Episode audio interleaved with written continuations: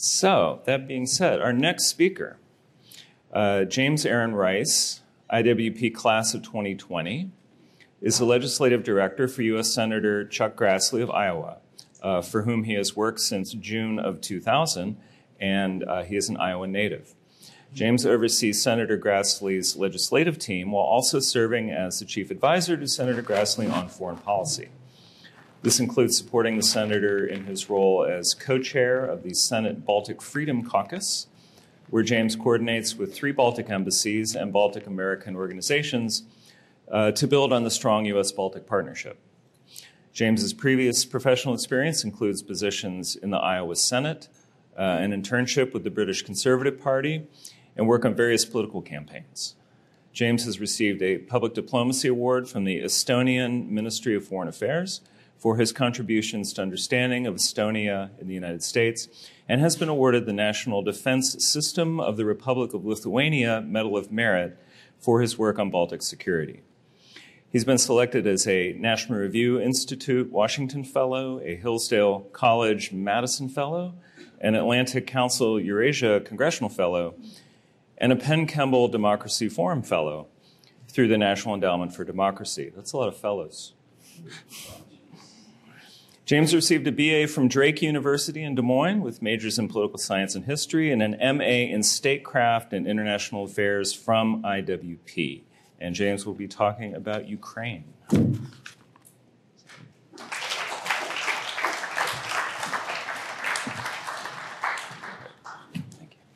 you. All right.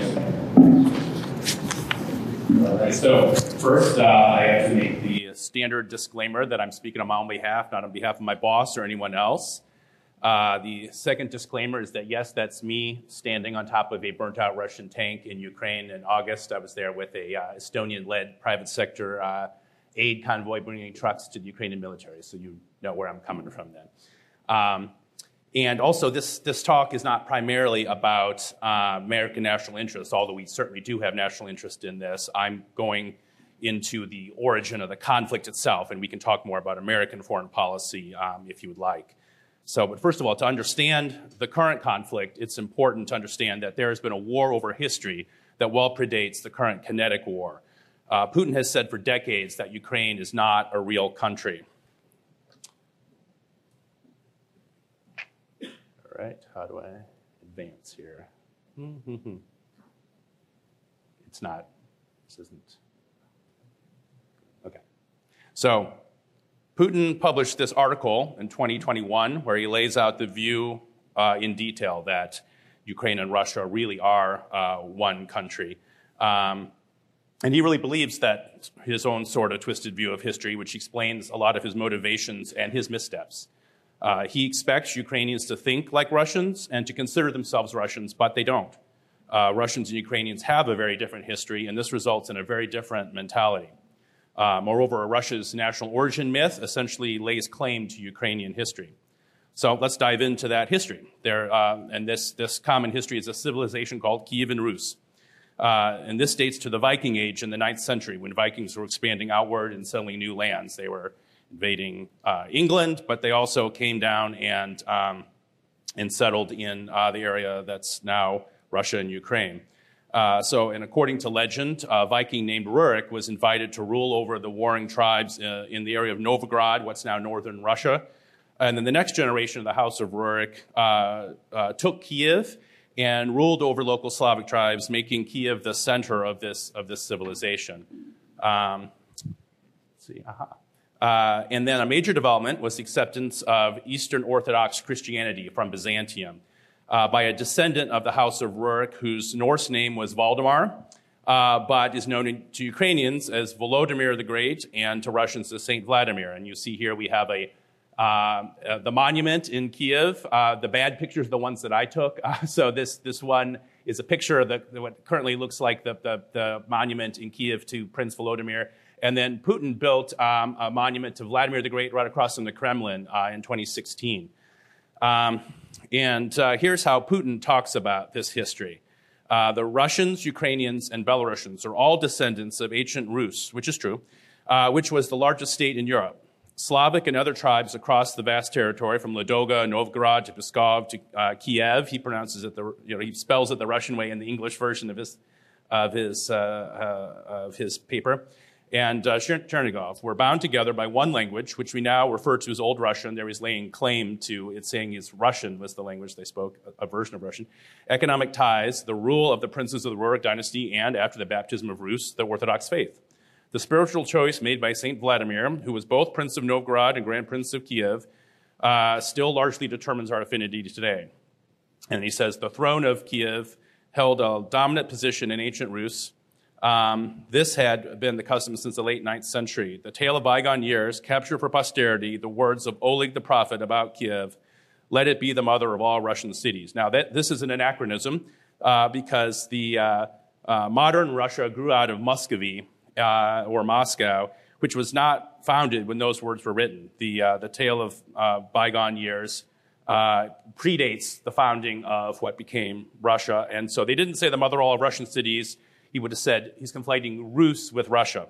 Um, and so here is a map of uh, the Kievan Rus uh, principalities. and it's overlaid on, a, on the current boundaries. And you note there's no, there's no Moscow the, the northern cities were Novgorod and Vladimir. Um, and the, the traditional date for the founding of Kiev is as early as 482. Uh, Moscow was founded in 1283. Uh, so there's the different principalities here. They all fought with each other, but loosely fell under the authority of Kiev. It's it's complicated. This is pre you know this is pre modern times. Uh, so they were all part of one civilization. They warred with each other. There was a tradition of the uh, um, the different like the, the, the, oldest son would, would, would take uh, Kiev, and then, then they would have other principalities go to the other sons, and then they, if one died, often not from natural causes, they would, um, they would, they would then sort of um, cascade and, and switch places, and, they would, and the, the oldest would then take over Kiev. Um, but this was, it was essentially one civilization, uh, uh, but centered on, on Kiev being the most important part. Um, and so, you know, until the 1800s, we didn't have the modern concept of nation states. So we have to be careful not to look back at this time and think about, oh, what was, was, it, was this a country at that time? Not, not in the modern sense, but um, so whether, you know, even a country or an entity could be considered an independent state or not is kind of murky. There's a lot of gray in terms of that. The, the relationships weren't that cut and dried. Uh, and ethnicity doesn't necessarily correspond to political borders. So the idea of nation state is a more modern concept. But um, so what, what, uh, what became Russia, though, arose thanks to the Mongol invasion of this Rus civilization.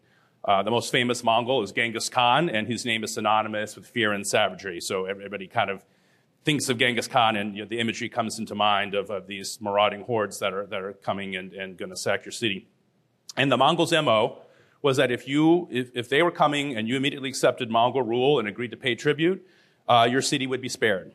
So, uh, but if you resist at all, even if you try to surrender later, your city will be destroyed and the inhabitants massacred. They'll burn it down, completely raze it to the ground. Uh, and that's essentially the same MO that you have seen in, uh, from Russians today in Chechnya, Syria, and in Ukraine. And I don't think that's necessarily a coincidence. Uh, the next generation of Mongols uh, invaded uh, Kiev and Rus in, in that, same, that same way. Kiev was sacked in, in 1240. Uh, and that was the end of the Kiev and Rus civilization as, as it was known. Uh, and then Muscovy rose to prominence. It, it, wasn't one of the main principalities, but it rose to prominence by collaborating with the Mongols and collecting tribute from other, the other Rus areas on behalf of the Mongols. And I believe that that is key to understanding Russian history and, and Russian mentality. So let's, uh, let's fast forward a couple hundred years, and the Mongol Empire has now uh, fractured apart.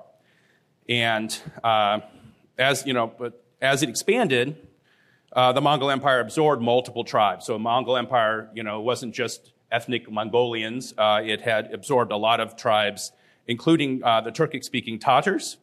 Uh, and when the empire fractured, the Tatars formed their own polity in what is today southern Ukraine, the Crimean Peninsula. See, you, you see down here uh, the Crimean Khanate, and uh, it has the Crimean Peninsula, but areas to the north of that as well. And then the Grand Dukes of Lithuania take advantage of the situation to take over much of what today is uh, Belarus and Ukraine. See, Lithuania is bigger than Muscovy. The Lithuanians remember this time very fondly. Uh, they will remind you that there was a time when they were the a dominant power. Um, but the main language spoken in Lithuania, uh, the Lithuania on this map, is uh, at that time was not Lithuanian but Rus or Ruthenian, the ancestor of modern Ukrainian Belarusian. Most of the inhabitants spoke um, spoke the ancestor of, of, Ukrainian Belarusian and were of Orthodox faith. Um, then uh, uh, Muscovy, uh, you know, leveraged its wealth and power that it had gained by collaborating with the Mongols to become a significant regional power. Um, so Ivan III, or Ivan the Great, styled himself as the Grand Prince of Moscow and all Russia, and this is where the term Russia comes in. And the uh, he's the term Russia is intentionally co-opting the the, the prestige of Kievan Rus. Uh, Ivan III started what Russians call the gathering of Russian lands, meaning the former lands of Rus. Um, and at this time, uh, we see Moscow is, is claiming that uh, Russians start this notion that Moscow is the third Rome after the fall of Constantinople. So you got Rome, Constantinople, Constantinople falls to the Ottomans, and then Moscow is now the third Rome, kind of maybe passing through Kiev. Um, but uh, we see the beginning of imperial pretensions here on the part of uh, on the part of Russians. Um, so, and then you have Ivan IV, or Ivan the Terrible, who was the first to use the term Tsar of Russia, which is derived from the word Caesar. So again, um, you know, he's, they're, they're, claiming the mantle of the, of the Roman Empire. Uh, he sacked the Republic of Novgorod and massacred the inhabitants in the Mongol, the Mongol style. Uh, according to, uh, so in, uh, that's in contrast to Muscovy, uh, which adopted this Mongol style absolutism. Novgorod had actually evolved into a republic with early sort of proto democratic institutions and traditions. So uh, Novgorod was, had a very different sort of trajectory. Um, and so you have to wonder if Muscovy hadn't sacked uh, Novgorod, you know, the history of that part of the world would have been very different. Um, meanwhile, uh, in Poland and uh, Lithuania, they enter a personal union. The, the monarchs marry each other uh, and they become sort of one state or two parts of, a, of one, one sort of entity. Um, and then that evolves into the Polish Lithuanian Commonwealth. And that, that entity had, had divisions of power. There wasn't an absolute monarch. There were, there were nobles. There was, there was some separation of power and an early sort of, an early type of parliament and a concept of, of rights that uh, people would have rights independent of the state uh, had, had started to evolve. Um, and so that's the polity that controlled most of um, uh, modern Ukraine for centuries, and I think that's an important, an important factor. Um, so Ukraine's national origin myth, of course, claims the heritage of Kievan Rus. Uh, they have Kiev, so why not? Uh, and but also leans heavily on a Cossack identity. Uh, and the Cossacks were a free people. They were often runaway serfs who lived on the steppe in eastern Ukraine, uh, which is sort of like our Wild West. There was it's a uh, wide open area, sparsely populated, very difficult for anybody to govern.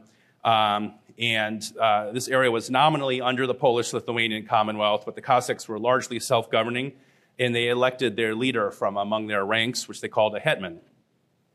Uh, they Cossacks held special privileges in return for fighting for the Commonwealth. So they were farmers, but also warriors, sort of mercenaries for hire. Um, they had a long history of switching uh, temporary alliances to play local powers off each other to retain maximum autonomy. Uh, the Cossack entity, uh, which called itself the Zaporizhian host, was the first entity documented to be called Ukraine. There are documents from the time where different countries refer to this area as Ukraine.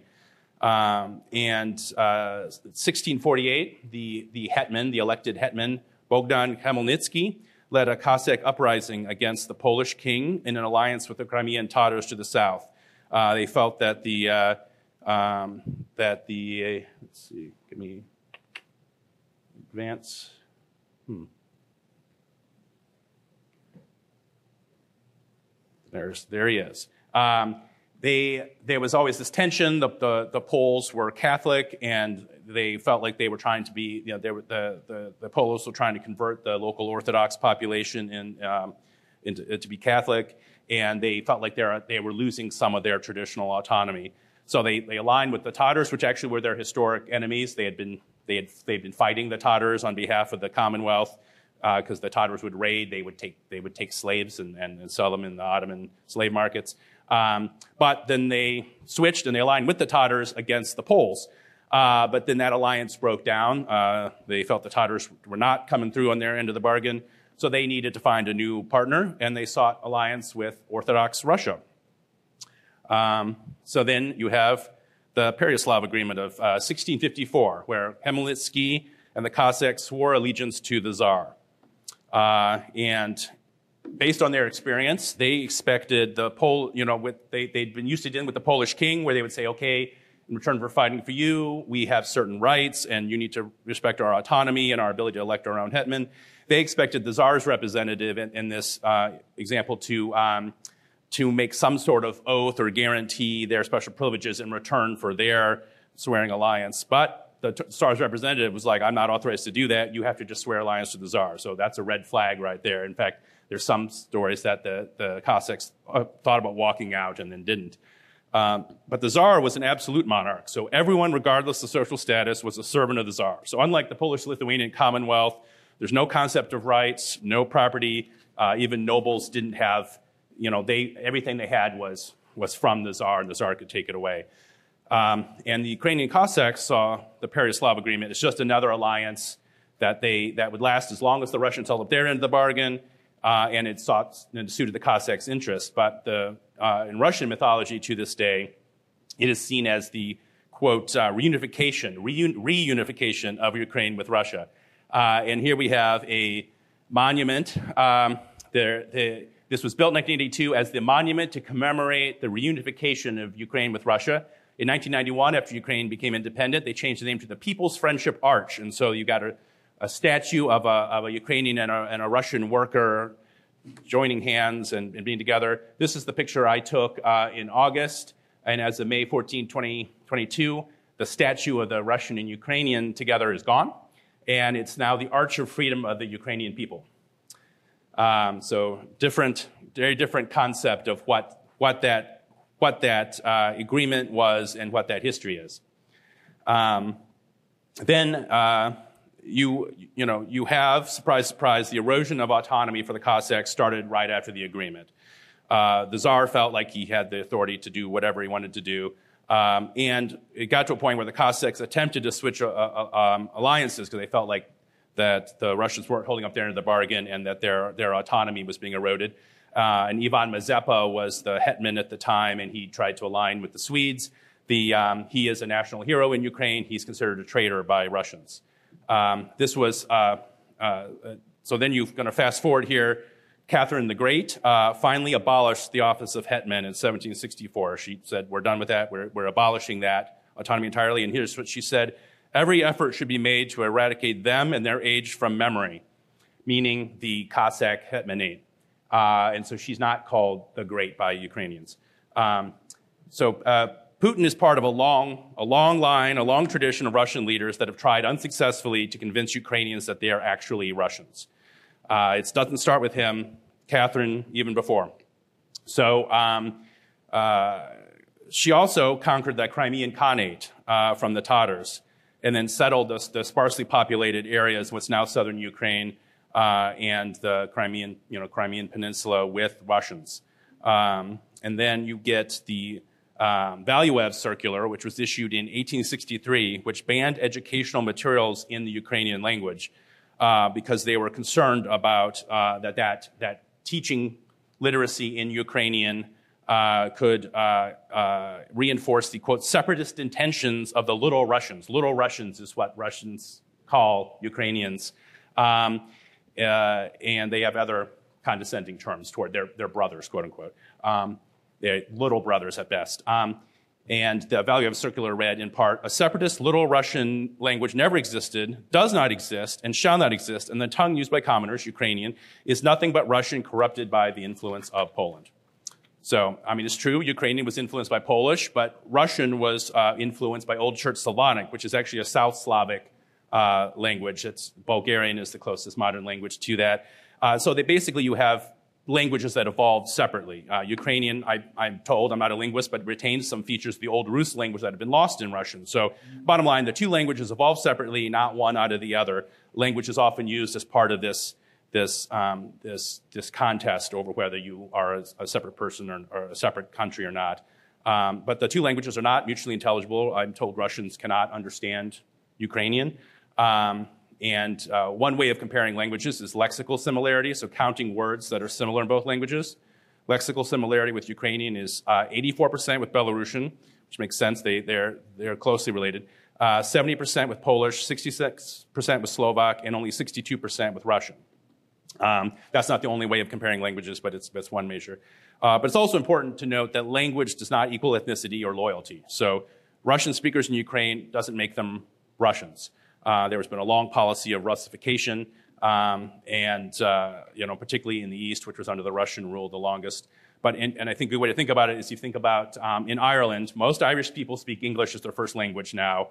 The Irish language has, has been reduced significantly in, in, in terms of the number of people in Ireland who speak it, but that doesn't mean that native English speakers in Ireland consider themselves English or want to be, uh, want to be part of England, obviously, if you know that, that history.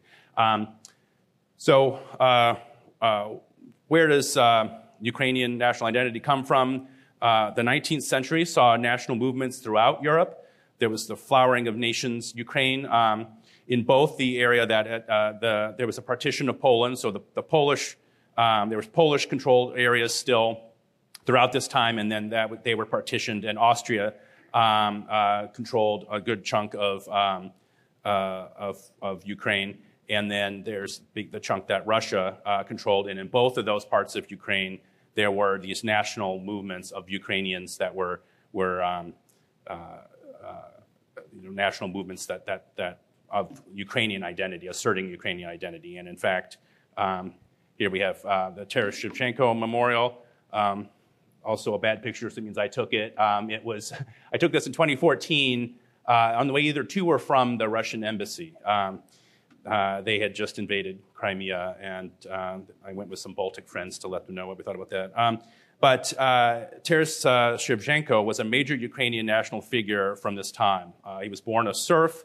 Uh, he had a Polish landlord uh, who took him to St. Petersburg, and there he the, it was discovered that he had tremendous artistic talents, both um, both painting and drawing and and poetry.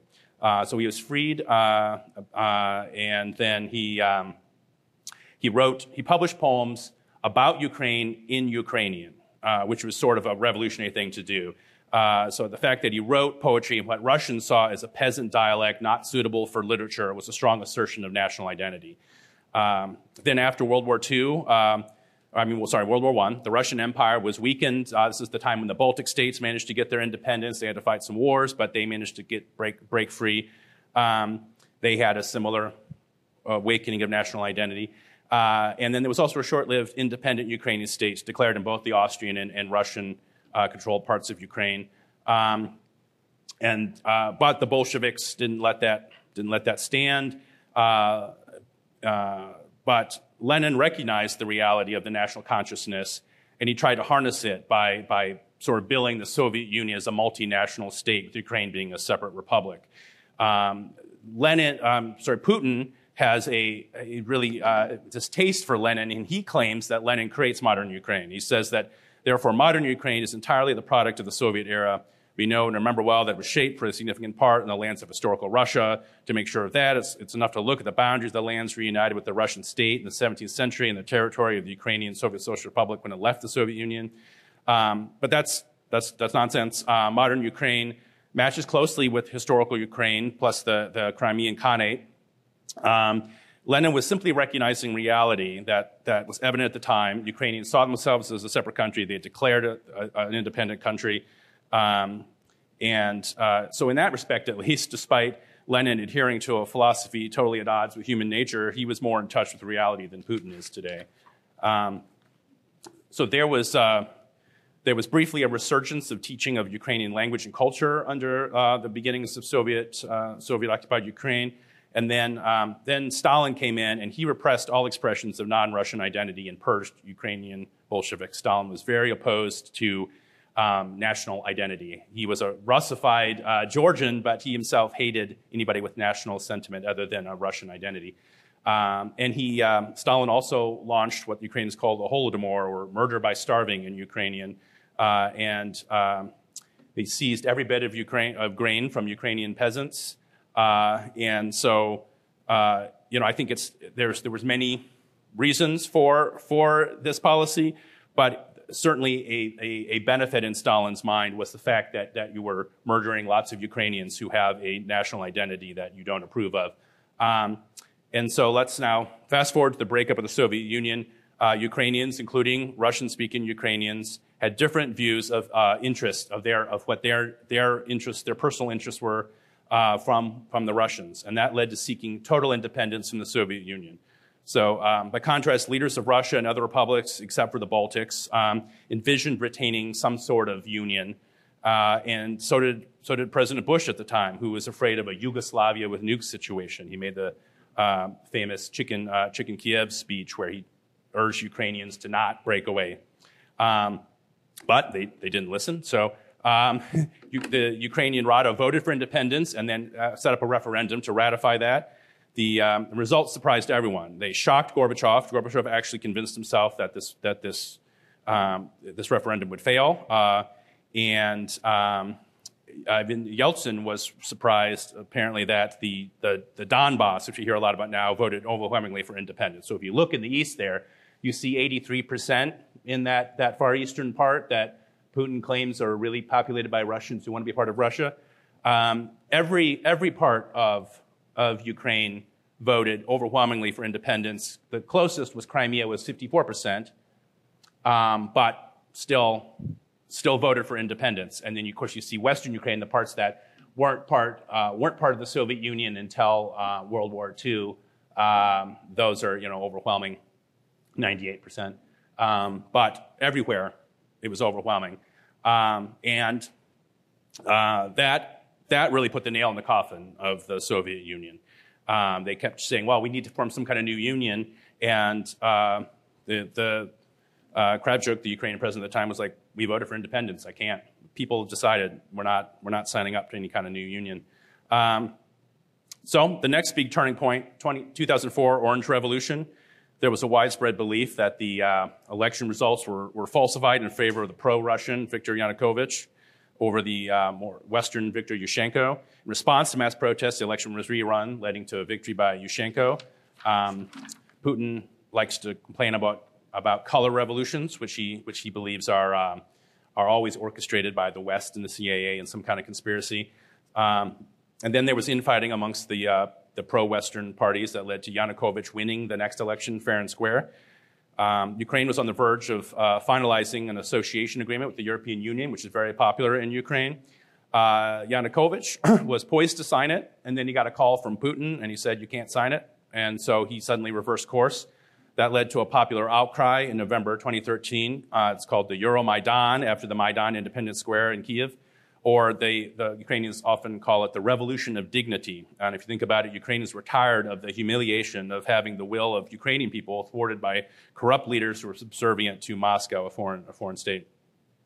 So Yanukovych used special riot police and snipers to try to suppress the protests, killing over a, 100 protesters, uh, which just uh, led to even greater popular outrage.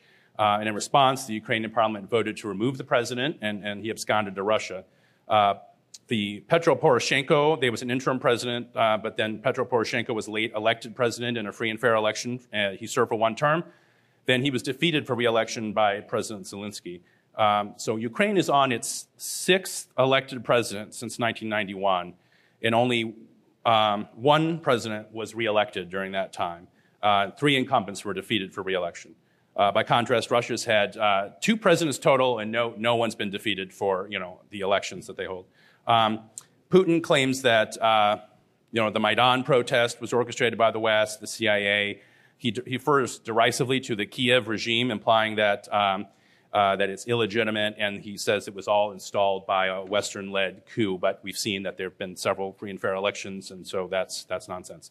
Uh, but it's clear that Putin, I think, he believes this stuff to a certain extent. He can't grasp the idea of an organic, organic expression of widespread popular opinion against Moscow in the, in the former Russian Empire. He doesn't allow for agencies, in, uh, smaller countries having agency.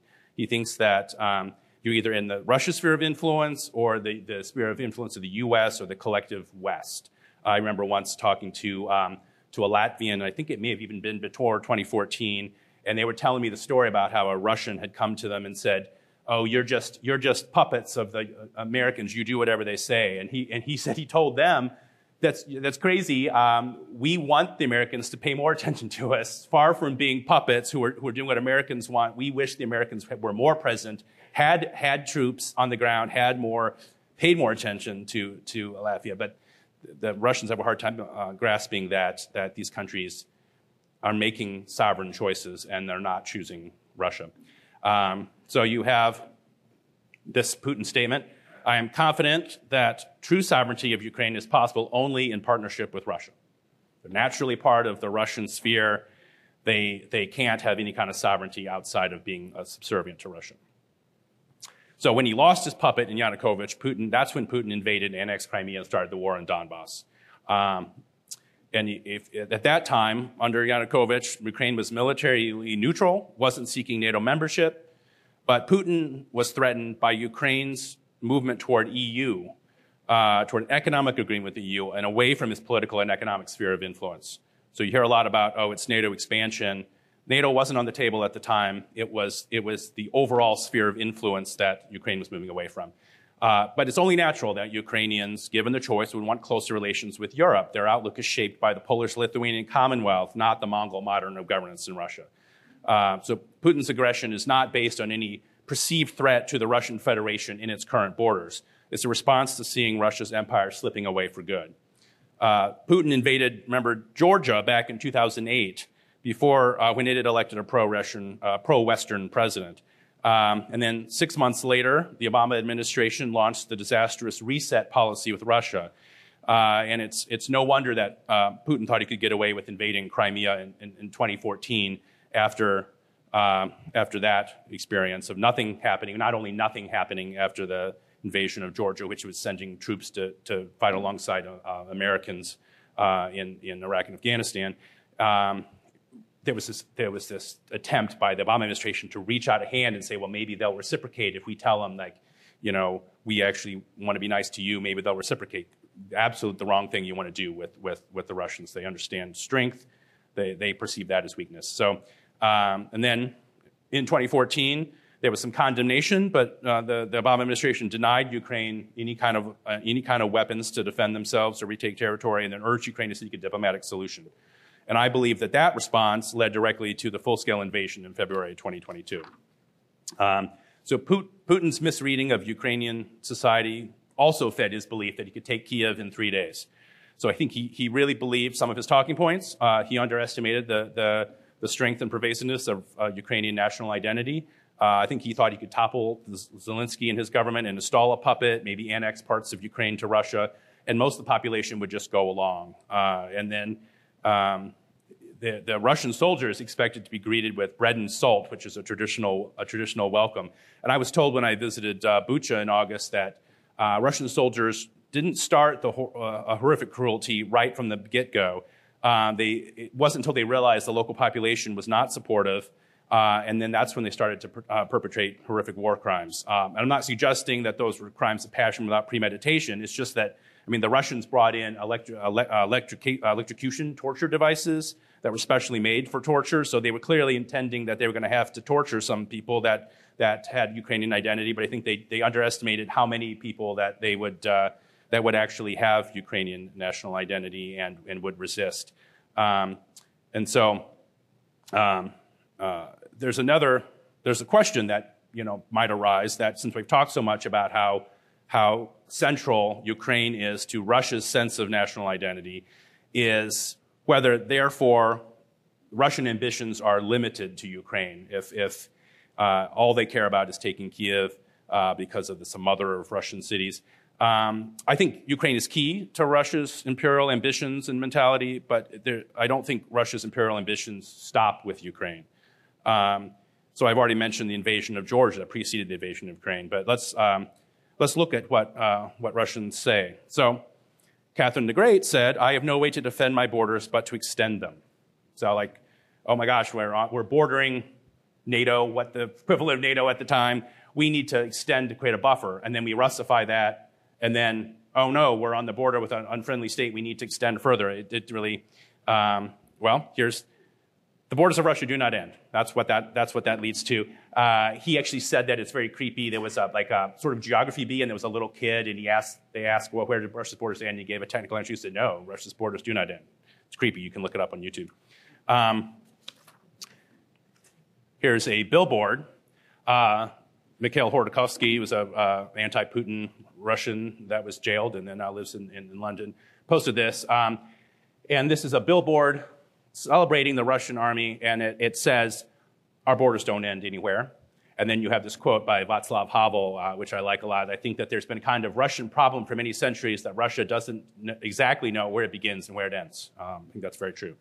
Um, and this is what uh, Zbigniew Brzezinski said It cannot be stressed strongly enough that without Ukraine, Russia ceases to be an empire. But with Ukraine, uh, suborned and subordinated, Russia automatically becomes an empire. Uh, so Russia badly needs to undertake a post-imperial reckoning. Russians need to accept that Russia is not entitled to an imperial sphere of influence and to recognize the independent choices of other nations to break free of Russian influence. Uh, losing this current war badly is a necessary precondition for that process to have any shot at beginning. Not saying it's automatic or that, uh, but, um, but that's a precondition.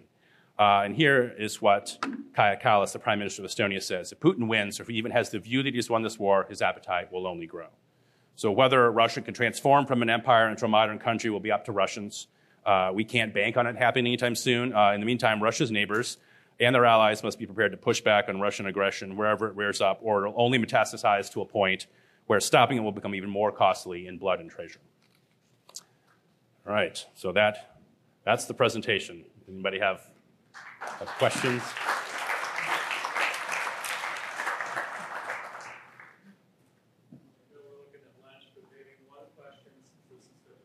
Okay. Okay, I have one question. Do you think Russian behavior in Central Europe is unique to the world, or is it rather common? And would you make a comparison between a very powerful concept in American history during the 19th century is called manifest destiny. What do you think about?